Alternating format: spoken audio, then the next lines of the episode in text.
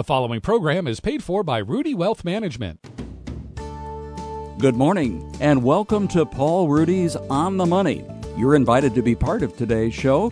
Call 356-9397. Opinions and views expressed represent those of the guests and do not necessarily represent those of the station.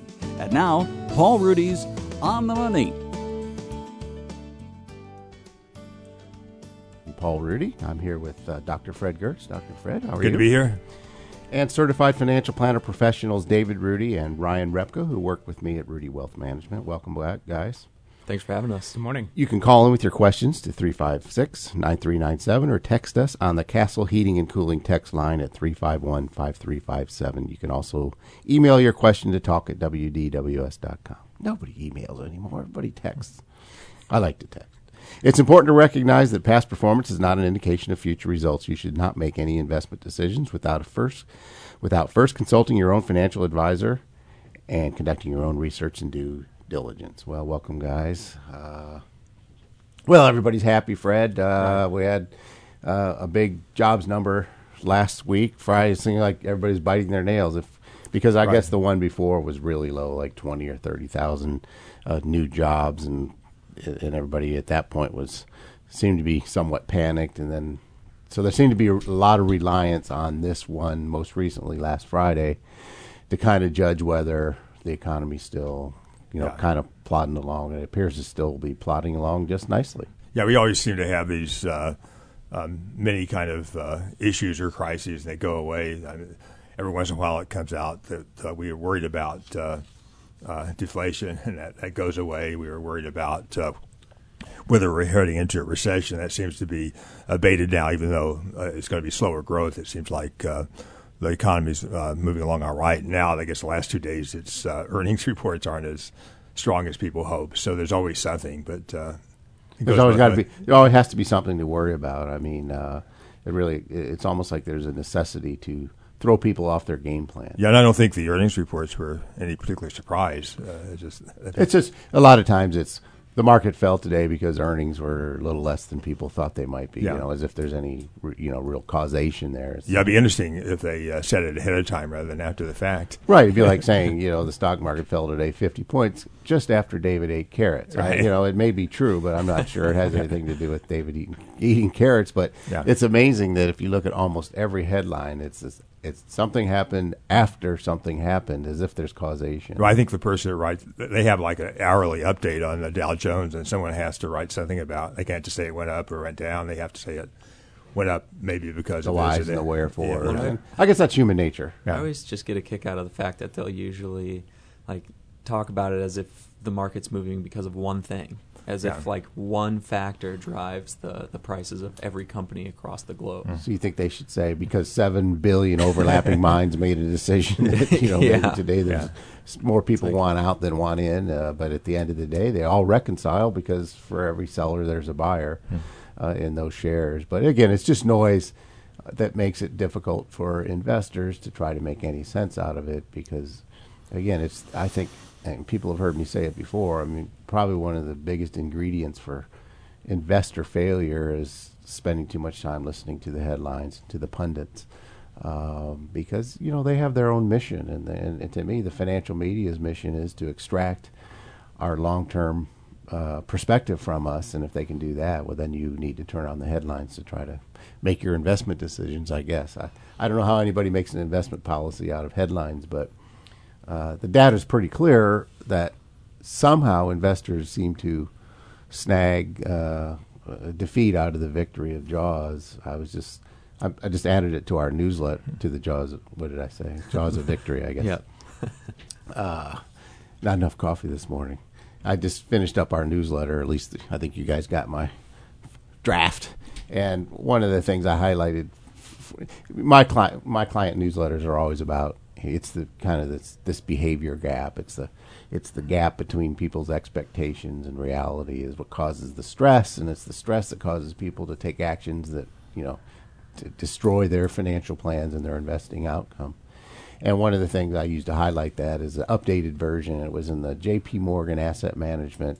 It's kind of an annual investor principles. I think it's 66 charts. It's really good. See, I'll even advertise for competitors. I don't care. I'm fair. But I decided to use that and give them, of course, credit for it. But it showed basically over the last 20 years, I think it was ending 2017, about 8 or 9, maybe it was 10 different asset classes. The broad U.S. market, kind of a benchmark 60% stock, 40% bond portfolio, along with just global returns and real estate returns. And it showed that, and then they used the Dalbar study that actually goes and looks what people that are in asset allocation funds, you know, kind of like middle of the road, using active management to kind of allocate assets, what they actually earned over that time. And it was the lowest return. It was well below a 60-40 portfolio and every other asset class. And that's just, I kind of wanted to bring that into our newsletter again, I suppose. Yeah, that's the thing that a year or two ago, someone, I think it was Swag and the Wall Street Journal, said, how do you write a column when you have to write the same thing 52 times a year? Yeah. And the point is that investment ideas don't really change very much, but you still have to emphasize the same thing again and again. So it's a challenge to come up with different ways of kind of illustrating the same point. Well, and this is a little bit different, but that just reminded me of a good quote that I thought was worth bringing up on the air, which is Gene Fama. He's a researcher from the University of Chicago, come out with a lot. He's actually a Nobel Prize winner at this point. But he has a saying that he said, a really good new groundbreaking idea comes out about every 10 to 15 years in the field of finance. But a new marketing strategy comes out every week. Yeah, that's right. True. Look, the industry is, the financial services industry is one of the least trusted industries on the planet. I mean, the statistics are always there, and I can understand there's a lot of confusion thrown at people, a lot of they mislead investors a lot, and again, I think it's by design. In other words, what Wall Street wants to do, in my opinion, is to take kind of a look around, find out what people's emotions are, how they're swinging one particular way, and then create a product of the day to deal with that particular emotion. After periods of sharp stock market declines like 2008, 2009, you'll find out a lot of pushing of fixed index annuities that are linked to the stock market that basically suggests that you can have the return of the stock market without the risk. And of course, that's silly on its face. Or in periods of really low interest rates like we've been in, you'll see the marketing of higher interest rate type of bond strategies, whether it's junk bonds or going out to longer maturities. And again, so it's just, it's kind of sensible. One of the things we want to talk about today, guys, and it's going to be, I think, a big part of the show, and I think for good reason, the majority of people that are working out there are somehow involved in a 401(k) plan. Not all of them take advantage of it. I think some 70, about around 3/4 of people actually participate if they have a plan offered to them, at least last I looked. But it doesn't stop there. It seems like to me, after kind of watching people for 35 years, participating, okay, that's really important. That's probably the most important function, probably more important than anything else. But then it comes down to questions of, well, how much should I put in it and what choices should I make? And is it fair to say, guys, that depending on just your asset allocation alone, there's a pretty wide swing in outcomes at the time where you're thinking about retiring, whether that's 50, 60, or 65? That would seem to be a big one. For sure. And the longer your time horizon is until retirement, the more that asset allocation change is going to make a difference. The wider the range of outcomes is going to be, because that just magnifies things. You know, if you have 30 more years to work, if you get your allocation wrong, it can have a huge impact. If you have 2 more years to work, well, only so much can happen in a couple years. But no matter what, it's important to make sure you get that allocation right, to make sure that you're not leaving money on the table or causing yourself to work more years. And what kind of spurred this was I read an article that said nearly half of Americans age 55 or older have nothing saved in a qualified retirement account. It's the most recent data courtesy of the U.S. Government Accountability Office. Study found that 48% of the over 55 age group had absolutely nothing invested in a 401(k) or similar account, or an individual retirement account. So we want to talk. This is kind of what spurred on this. Hey, look, you got to do something about that. It's there's it's tough when you're in the business we're in, and I think we're a very welcoming firm, and we get a lot of folks that walk into our door looking to contemplating retirement and to see, and it's really difficult when somebody walks in at 60 years old and they have very little, if anything, saved, and they're trying to make some sense out of retirement. And at the end of the day, they're going to be one of those group of people, which is, I think, about half the people that are retired. Social Security is 100% of their income stream, and obviously that's a very important income stream. Yeah, it is. It becomes, like you said, almost everything that they have to live on, and Social Security was never designed to do that. It was meant to be an assistant or a crutch for folks, to be a component of your many sources of income in retirement. And as we're seeing, so many folks today are relying on that wholeheartedly for all their income as they get to the retirement age.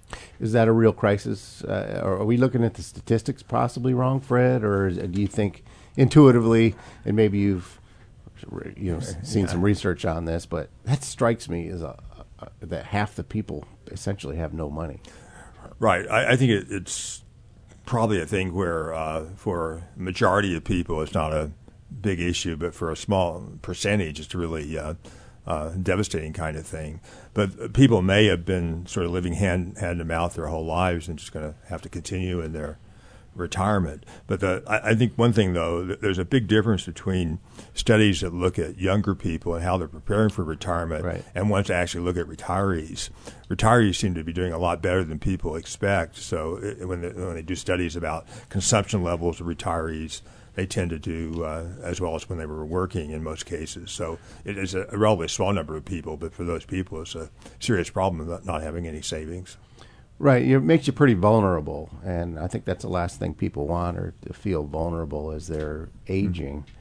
Now, the thing is, though, that probably a lot of these people have been vulnerable their whole lives. I mean, losing a job, fair or enough, getting sick or something like that. So it's not very reasonable to expect that someone who's lived on the margin their whole working life is suddenly going to have a retirement that's different from that. So it's sad, but that's the...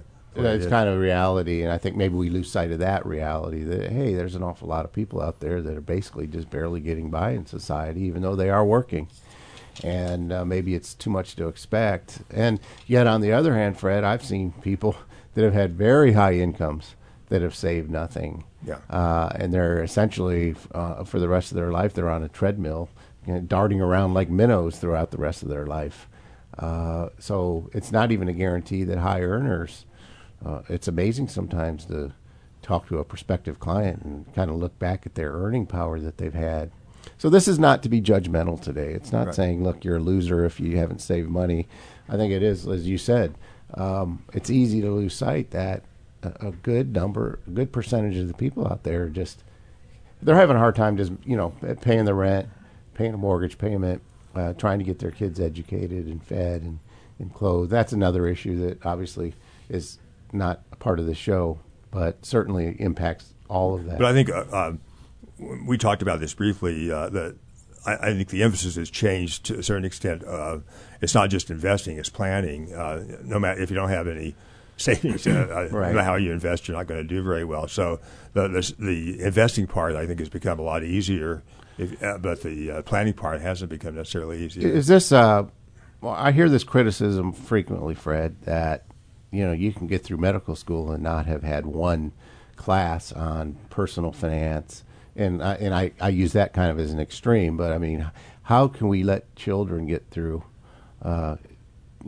K through 12 without ever having an understanding of how to run a checkbook? I know they do offer some classes, some personal finance classes, but I'm talking about a mandated one where they actually have to understand how taxes work, and they have to understand the time value of money and compound interest, and this idea of saving small amounts early, what the impact it can have. There's a complete illiteracy out there, impact in this, and if you don't know what you don't know, sometimes... And we'll probably get into this, guys, but obviously the earlier you start, those are your most powerfully invested dollars. Yep. And since it's not being really taught in the schools, It's you're as a child, you're left to learn at home, and if your parents aren't aware of some of the things that they need to be doing for themselves, it's not going to be knowledge that's passed down to the lower and the next generation. So you go throughout your life maybe not having that foundation, and you've missed out, like you said, Paul, in those early years that are transformative by investing early and allowing the magic of compounding to work over long decades. It is interesting to see, guys, the people walk through the door that, you know, it may not have even graduated high school. Maybe they did, but then they went right to a tough job, maybe at something like, I shouldn't call it a tough job, but, a real working job at Kraft. I remember, obviously, Fred and I remember when, Kraft was almost new around here. And I remember a lot of kids from high school going to work for Kraft, and they do that for 30 years. And some of those people, even though they didn't make high wages, though probably was better back in the day, they managed to kind of maintain the same house they lived in since day one, raise their children, and managed to put a little bit of money away in their profit sharing and 401(k) plan month after month, and all of a sudden they walk through the door and they have $500,000, $600,000, $700,000, $800,000, and they can't explain really how it got there, other than they just kind of did some of the things other people weren't willing to do, such as not get a new car every 3 or 4 years, and not move into a more expensive home, and not going on Facebook vacations. So it can be done even at some modest incomes. But it is tough, so we can start there. So I know that Paul Jr., my son Paul, wrote a blog about 401(k) investing, titled "6 Ideas to Help You Get the Most Out of Your 401(k). So I thought we might use that as a framework today, and kind of that's going to spur some questions. But the first one he started, let's start there. Contribute enough to get the full employer match. Now, is it some people don't do that, or is it just not an automatic? What's your experience when you talk to people? Do you ever see people that didn't put enough money in and capture the whole amount of free money match? Yeah, I mean, I've definitely seen that before. I think, obviously I have a skewed perception. The people who walk through our door tend to be a little more financially responsible. So I would say most of the people I see will pick up that match, but there's a good amount of employees of companies who have a 401(k) plan that offer a match up to a certain percentage of income, and they contribute nothing. Right. And it, that's just free money that you're just giving up. Well, explain how a match works, just kind of in its own basic sense, and kind of what you might typically see. Yeah. So it can differ from employer to employer, but I would say the most common one I see is they'll match maybe 100% of your contributions up to 3% of your salary. Or I've seen some where it's, 100% of your first few percent and then 50% of the next couple percent.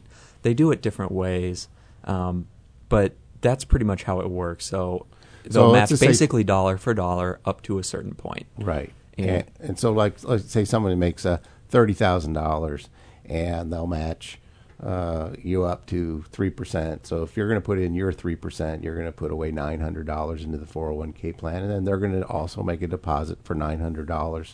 So it's basically 100% return that year, at least, on your money.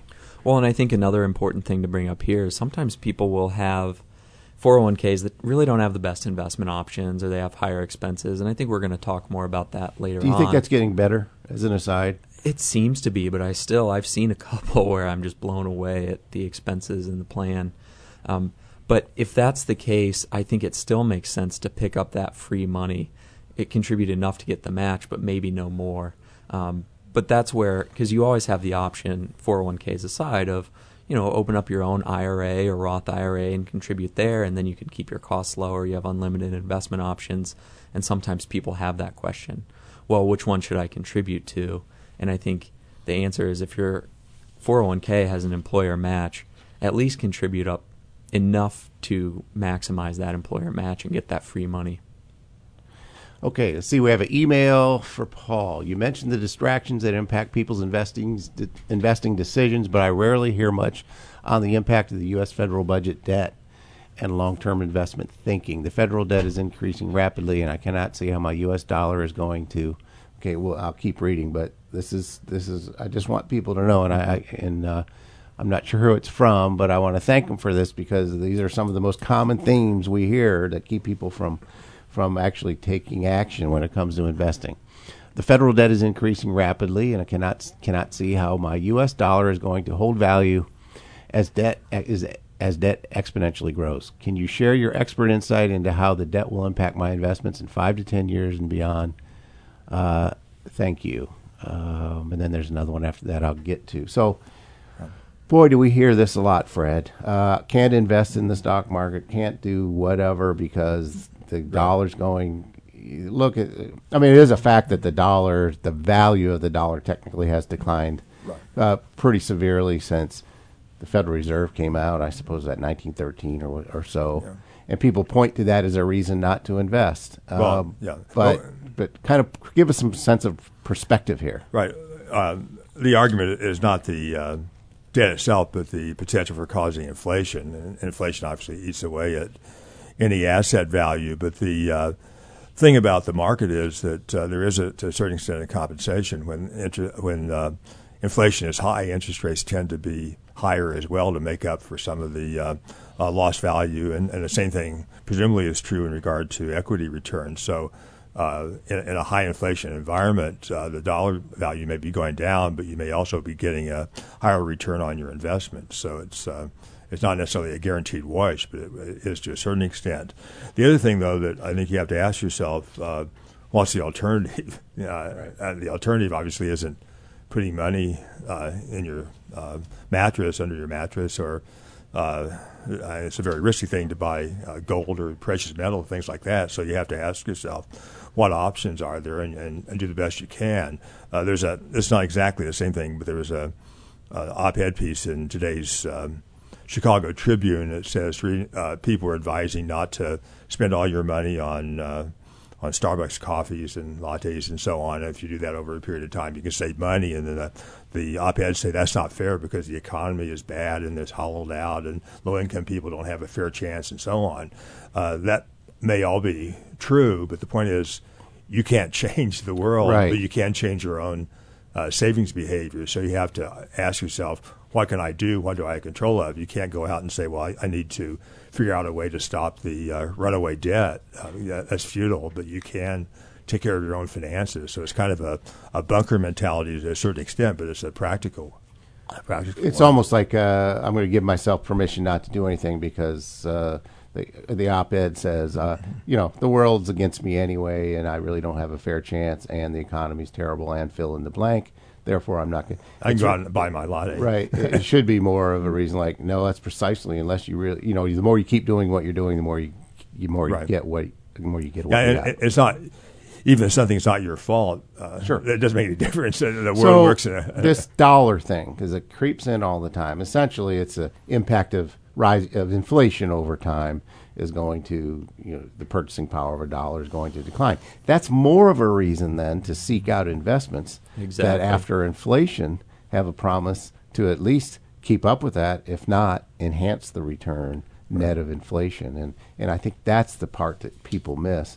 I don't think we can deny that the value of the dollar's declined maybe some 90%, but people, is it fair to say, Fred, compared to 1913, when we started the Federal Reserve, I think that's when we started the Federal Reserve, that people, the general lot of human beings in America are substantially better than they were then? By multiples. Five or 10 times. Yeah, so the point is it's not just a one-dimensional thing. You have to look at all the moving parts. And again, I don't think anyone is expecting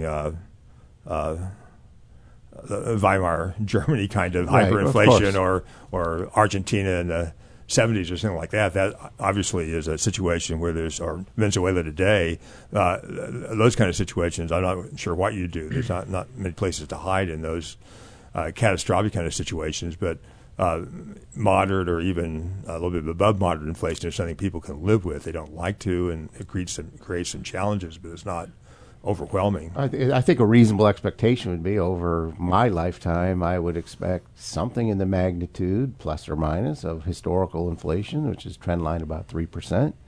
And therefore, I must seek investments. If I'm going to if I'm going to sacrifice today for the future down the road, it would only make sense that I want to search out investments then after really taxes and inflation, but we'll just keep it with inflation, have the ability, if history's any guide, to have more than offset it, enhance our lifestyles. And don't you think, too, people don't always realize that the market is already pricing a lot of these things into the current market prices. In other words, everyone knows that there's this debt problem in the U.S. and in a lot of other countries throughout the world. That's already reflected in current market prices. And if that problem didn't exist, prices would probably already be higher than they currently are. So the way I think of it is, there's always going to be a number of problems in the world or things you can point to that could potentially be a tail or a headwind for investors. But because those things exist, prices are already basically lower because of those things. And because the prices are lower, that causes the expected return going forward to still be positive. So in other words, like, investors, especially professional investors, are sensible. They're not going to pay a price for something that they're only going to invest if they expect a positive return over time. And basically, the prices change according to kind of what's going on in the world. And when there is negative news, like I said, that's already reflected in the fact that prices are already depressed because of it. And we have had surprisingly to a lot of people, 30 years of very moderate inflation. At the same time, we run up a large debt. So, again, it's not automatic that the debt has some problems, and some very serious ones when it gets really large compared to GNP. But that's nothing that should change people's behavior in terms of preparing for the future. Yeah, so when he asked, can you share expert insights on how the debt will impact my investments in 5 to 10 years and beyond? I mean, the best answer is, no, I really can't, especially in a 5 or 10 year period. But I would say, if history's any guide, we'll probably continue to have we'll continue to have deficits. Who knows? And all I know is bonds aren't going to work very well in that type of environment. That's for sure. If someone has this outlook for high inflation, et cetera, it's probably certainly not going to favor bonds, because bond returns after inflation and taxes have been, somewhere between 0% and 1%, the way I see it. It doesn't mean you shouldn't own any bonds, I'm saying, but that certainly is not a way to enhance. That would only allow you perhaps to tread water at best. And then you have to seek out investments that, if that's your worldview, that we're going to have, a collapsing dollar, which would mean higher inflation, higher than trendline inflation. It's kind of a dark view, but it's possible. Again, over one's lifetime, all we know is the owners of the great companies of America and the world, I'll add, have earned 2 to 3 times the returns net of inflation than the bondholders of those same companies. I don't know what it's going to be in the future, but that would be my reasonable expectation. And you have to be careful about alternatives. You can say, we're going to have inflation. Why don't I buy commodities? But commodities is a very chancy kind of situation. You're speculating at that point, aren't you, Fred? People do it. The argument is, if we have inflation, all these commodities are going to go up in value, and I'll protect myself. And sometimes it works, and sometimes it doesn't. Yeah. At least with our clients, we stay away from that. Of course, we really don't let our opinions drive our investing style. That's basically, we always just fall back on what has always worked over time, and that is just having a reasonably diversified portfolio between stocks and bonds, diversified within asset classes, and making sure you own enough shares of each asset class, and then making sure you own enough different asset classes, and try to align that allocation with your goals, and in a way that historically would have gotten you from where you are to where you want to be with room to spare. And we leave all the prognostication out of it. Doesn't stop 9 out of 10 people, I think, in the industry, but we certainly don't do any prognosticating. Even though I do sometimes, guys. But I don't let it. The important thing is, I have opinions I shouldn't have, but I do not let it drive my my investment outcomes and investment inputs. The next one, and this is a big one, and we kind of alluded to it, is choose the appropriate asset allocation. Now, first, I'd say spend more time on how much can I save, because that's going to eliminate a lot of problems to begin with. But second to that, another big one is this asset allocation. Guys, give me your thoughts on that. So let's take somebody who's just starting out in their 20s or 30s, and then we'll maybe move into 40s and then 50s. Let's try to do it by decade to see if there's much shift in your thinking. So take the guys that are your age, Dave, in their late 20s, Ryan, early 30s. your one-of-your pals calls you and says, your old college pals, I think you still have some of those evidently, they call you, and I know they do this. They say, what should I do? So I'll let each one of you take it in a generic version from this asset allocation decision. How do you approach it? Well, I always explain to them, look, if you're putting money in a 401(k), kind of by definition, it should be money that you're not going to touch until theoretically 59 and a half, but probably beyond that for most people. Most people work past 60. I think the average age, retirement age is like 62 or something like that. And because of that, temporary declines really can't hurt you. So there's really no reason not to be 100% stock. Or just, you know, usually it's stock mutual funds. And then within that, I tell them, look, you want to diversify as broadly as possible to minimize kind of like concentration risk in your portfolio. You want to keep your costs low. And I think we're going to spend more time talking about that one next. But that's the main thing, because sometimes people, even young people, will think, oh, but that's risky. Like, what if I lose my money? It's like, well, yeah, it's going to fluctuate a ton. And I always tell them, look, this could go down 50%. I mean, it did, you know, 100% stock portfolio is down over 50% in 2008. That's an unusually bad bear market, but it could happen. And when you're looking at 30, 40 years, there's probably a decent chance it will happen at some point during your lifetime. But if you're not selling anything while it's down and you're actually adding money to it, then it really, if anything, is probably beneficial, because you're getting to buy everything 50+% off. And kind of trying to reframe their mindset around what is risk really. And for a young person, I think it's more risky to build a portfolio that doesn't have a high expected return, so that you probably, you know, if you're too conservative, you probably will never be able to accumulate the wealth that you need to accumulate. Go ahead, Brian. I agree, and I think that as you're a younger investor, and you know you're talking about it, Dave, you know, bonds are an irrational investment. I think that's what you're getting at, correct? Yeah, exactly. It's like, well, why would I have my money in bonds, right? And it's like, okay, well, the reasons I see are twofold, really.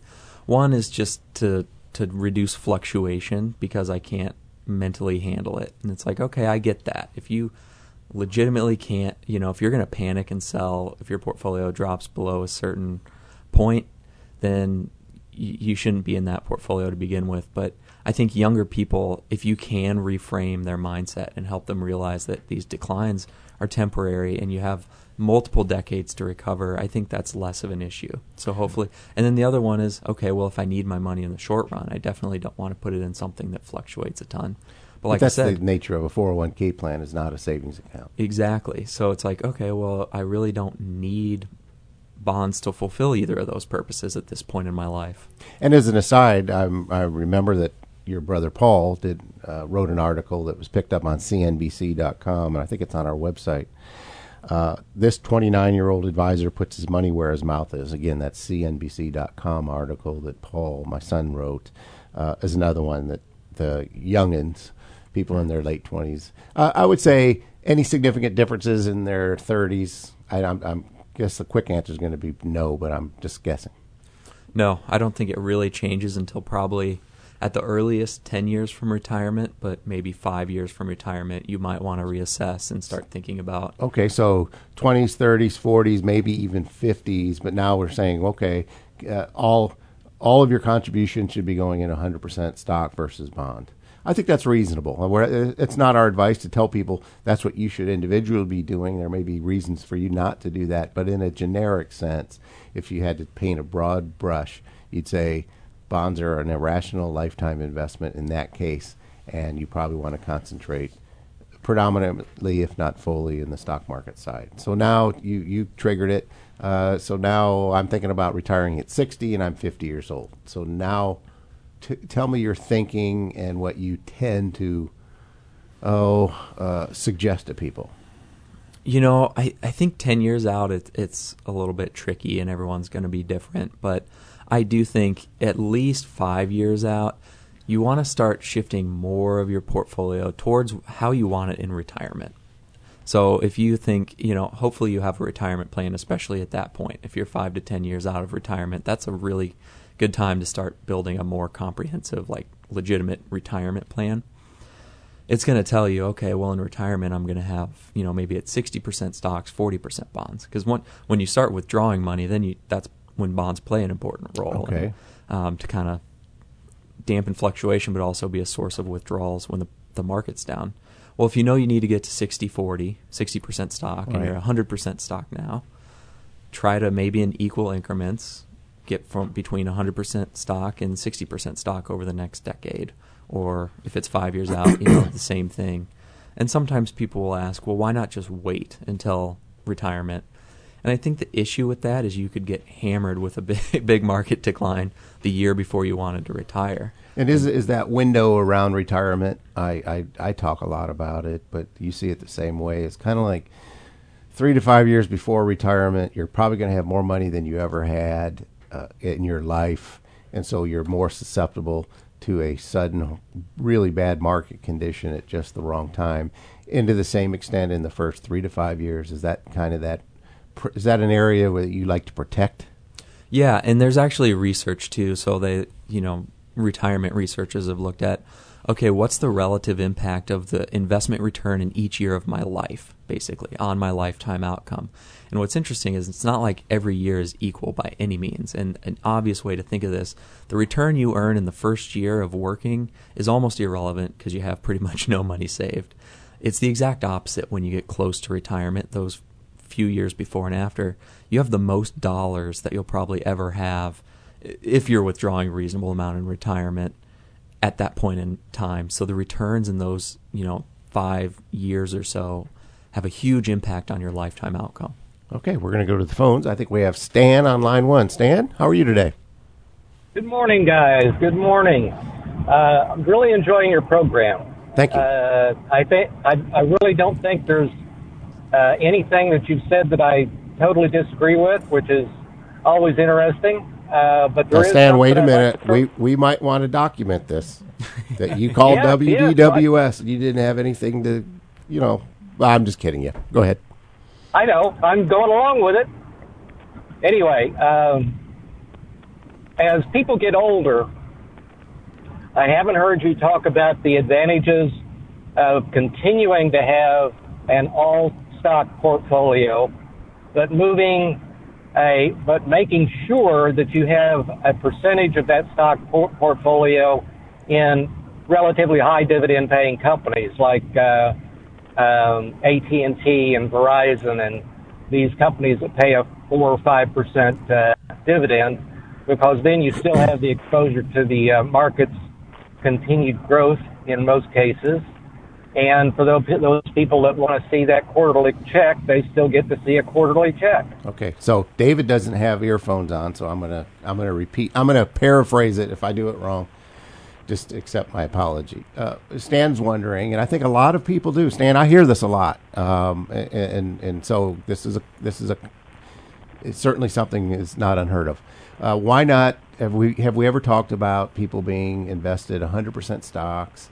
Maybe even throughout retirement, but focusing on the dividend income stream of maybe 4%, 5%, or 6%, as some of these companies have, and just live off those dividends, which historically speaking have been a rising dividend income stream.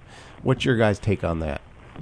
So it sounds like a great strategy, but when you look at the numbers, what you end up with is a much riskier portfolio. So there's a large proportion, and I forget statistics now, but I was just writing an article about this, but the majority of stocks in the U.S. and the globe don't pay dividends. So by the very nature of the strategy, if you're only owning dividend-paying stocks, you're going to be excluding.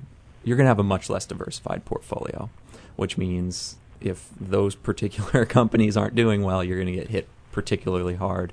But now Stan and others, and I don't want to put words in Stan's mouth, would say. That's really not what I meant. Okay, go ahead, Stan. What I meant was the portion that they might want to put in bonds, they put into dividend-paying stocks. And I'm not suggesting poor quality stocks. I'm talking about blue-chip stocks like AT&T and Verizon and these kind of companies like that, right. Even some utility stocks. Yeah. So I'm going to translate. So it's Stan saying, because since Dave's working with me on this, saying he's not saying put all 100% of your money in dividend-paying stocks as a strategy. Saying the money you might put in bonds. Say you're a 60-40 investor, and you're going to put 60% in stocks and 40% in bonds. Why, instead of bonds, why not just use dividend-paying stocks there? So you have your broad, diversified portfolio. Frankly, if somebody can handle that risk, and it might be a little bit of a concentration risk, but if somebody can, I wouldn't tell them that they're crazy for doing that. I'm just saying, look, you're taking on a different dimension of risk than other investors. I might be inclined to do that because I really just don't like bonds that much. But I would have to model it in my plan that says, look, Stan, we've seen some major companies go under, go away, be dramatically impaired. PG&E. Right. Well, I saw in the 2000, so going up to the 2007, 2008 debacle, 2009, Stan, and these are just the little caveats that, so in principle, I'm not really opposed to that strategy, and I think there's some sensibility to it. It's not my recommendation, but I could see some sensibility. But following that strategy, one person's idea of dividend stocks in the mid 2000s would have been bank stocks. Right. And I'm not saying that's Stan's portfolio, but this is what I've seen. I literally saw people do it one after another that said, well, look at the yields in these largest banks in America stocks, only to see that dividend tumble by 80% or so. So there's some, Stan, I think there's a degree of reasonableness to what you're talking about. And I think you're probably coming from the angle that I sort of do. I really don't favor bonds for a 30-year retirement, but yet for most people, it's a requirement to have some. So I think you'd be better off building a 100% stock portfolio and just taking a conservative withdrawal. And the reason for that is I think sometimes people focus on dividends as if they're this magical thing that you get for free. But when a company pays its dividend, its stock price drops by the amount of the dividend that was paid. So it's really no different than having a 100% stock portfolio that pays out 4%. Let's say it's 100% stock, pays out 4% in dividends. That's not any different than having a 100% stock portfolio and withdrawing 4% of the balance. You end up in the exact same place, I think that's what but I with would a less too. Diversified portfolio and a riskier portfolio. But it also adds a degree of complexity that's probably not necessary. That if you're up to the challenge and like it, it's fine, but why stop there? There's a whole continuum. There are high-grade bonds and junk bonds and all kinds of things that have different yields. So you could put into the mix a whole host of assets and maybe do better for some people, but it's really not worth the extra complexity. Yeah, I'm probably going to take in lieu of that, I'm probably going to take 80% of my money and put it in a globally diversified stock portfolio and 20% in really high-quality short-term bonds. And I think we probably have a similar structure, similar outcome with even broader diversification. Well, and I think, frankly, most people still, even if they were living on the dividends, if you have a 100% stock portfolio in retirement, let's say you go through a really big bear market, the market's down 30+%. Or 50 or 60. Or 50 or 60, and you're withdrawing money from your portfolio. And again, if dividends are paid out, it's dropping the price even further, so it's not that different from just withdrawing. Most people are not going to stick with that investment strategy, so there's almost a practical. Yeah, I think for most people, Stan, it probably wouldn't work as far as emotionally, couldn't handle it. But I think if you can handle it, I wouldn't call it a crazy idea. I would say, hey, if that works for you, it really means that you have a better understanding than most people about what bonds can and can't do for you, and you're not comfortable with that. And so that's one strategy. I think my strategy is one I would choose. Well, and I think people where it's a particularly good fit is if people's had a big pension. I'm sorry, Dave. Just a way to throw money away. Yeah, I got it, Stan. I'm going to let you go because David doesn't have his earphones on, but thanks for the call because I think a lot of people have that question, Stan. Yeah. Thanks. Yep. I was going to say sometimes, we have clients that have a lot of pension income and they're living off that and they don't care. Either they're not withdrawing from their portfolio or it's so flexible the amount that they withdraw. Then, you can be 100% stock and not really have to worry about it too much. They tend to be less stressed. We have a number of clients that are in their mid-80s that, they may have $3 or $4 or $5 million with us. That's 100% in stocks. It's because they never touch it. They don't plan on touching it. It's just a legacy issue. And they get it. They understand that the expected return of stocks come along with the fee you pay along with it. You have to have a lot of faith, patience, and discipline to put up with such a strategy. But what a rewarding strategy it's been. So if it's aligned with a particular goal, there's just not many people on planet Earth can come close to anything remotely to 100% stock portfolio through a 3-decade retirement. It's tough enough to keep people that are in a 50-50 allocation to not do something, to not take action that will not, that will destroy their lifetime outcome. It literally sometimes it's all. I look back and try to. I don't know how I kept all my clients from jumping ship from the stock market in 2008, 2009. I look back and I wonder when I look at how that played out, and I guess it was just my never wavering idea of, well, if this thing may become completely unglued, Fred, and maybe it's so locked up that we're going to hit the reset button. But I still didn't think the appropriate cause of action would be to liquidate a perfectly good portfolio that now is worth multiples of what it was in those dark days. A quick one, guys. We still have about 7 minutes or so, 6 or 7 minutes. Let's get to the next one because I think it's important. Cost. So building a low-cost diversified portfolio. It's not hard to do, is it? No, or is it in most plans? It definitely depends on what fund choices you have in your plan, but I think we're seeing more choices offer lower-cost funds, and you definitely see those with like an index-like fund. But there are plenty of plans that we see where there's cost for owning the fund north of 1%. And I think to just a general person, you say, oh, 1%, that doesn't sound very high. But in the investment world, in today's terms, especially when you compare to like a Vanguard model, you can invest for pennies, like, right, 9 basis points or 0.09 rather than 100 basis points. So you see that there are very low cost options out there. And I think it's one of the things that we actually have control of is the cost when we are investing. And so much of investing, we don't have control, and we don't know where the prices are going to go or what the economy is going to do, but we can choose the funds that we invest in. And cost is one of those items that should be really moved to the top in how you choose a fund choice. And I know one of the things that Paul Jr. had talked about in his blog is so many people, by no fault of their own really, look at the fund's performance over the period that is listed in the prospectus or in their 401(k) offering, and they say, well, this fund over 3 years returned 7%, or over 10 years it did 9%, or whatever the numbers may be. Right. And on its face, it seems, that seems rational. I like 9% better than 7. Right. So, that seems better, and maybe you compare that to some of the other fund choices, and you say, all right, that's the one I'm going to go with. The problem with that is, and if anyone who's ever read any financial literacy or financial documents, it'll say that fund performance is not or current performance is not indicative of future results.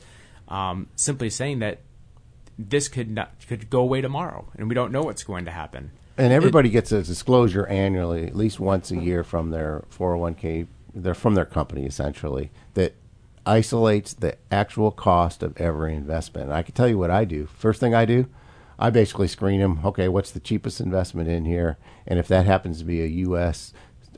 total market index or a Standard & Poor's 500 index fund, I'm going to put 100% of my money in that, forget everything else, unless they're really low cost as well. What's your take on that? Well, I was actually going to bring that up and ask you, because one of the things that can get tricky is, okay, I want to build a diversified investment portfolio. Usually, I almost always see a Standard & Poor's 500 index fund in 401(k) plans, usually very cheap, maybe not as cheap as it should be, but still cheap. Right. But then sometimes they'll have only like an actively managed small cap fund, right, or an actively managed emerging markets fund or international fund.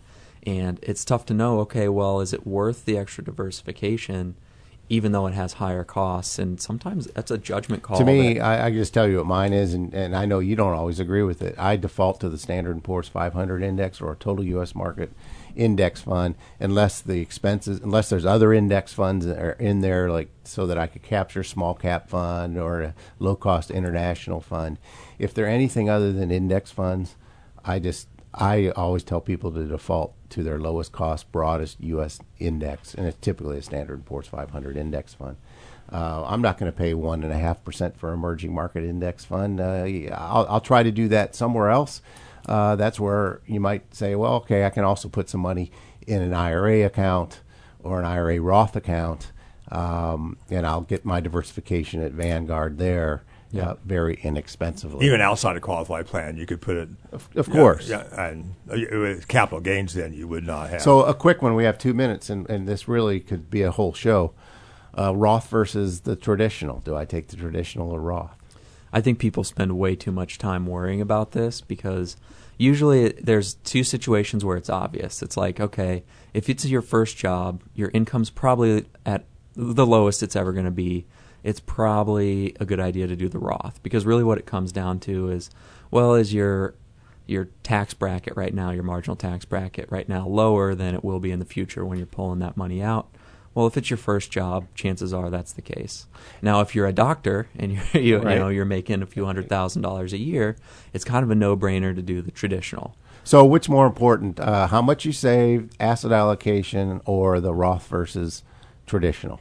It would go in that order, but not even proportional. It'd be like the Roth versus traditional, almost. It'd be like 1% difference. It's not going to drive much outcome difference of whether you get to retire when and how you want versus how much you save in that asset allocation. Those are two of the biggest levers that you have on moving retirement forward or backward in a pretty significant and deliberate way.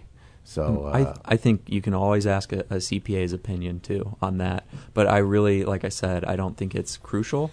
A lot of people, it's tough to know. To me, if you're so many uncertainties over your lifetime that, like I said, if it's obvious, So 12% marginal tax bracket, go ahead and do the Roth. If it's 24 or 25 in that area, I'm probably going to do half one year and half the next year. I'm just going to hedge my bet because it's unknowable. If I'm in that 37 or 35% tax bracket, it's a no-brainer. I'm going to go ahead and do the traditional route. So if you're in the middle, kind of flip a coin and do every other year or half and half.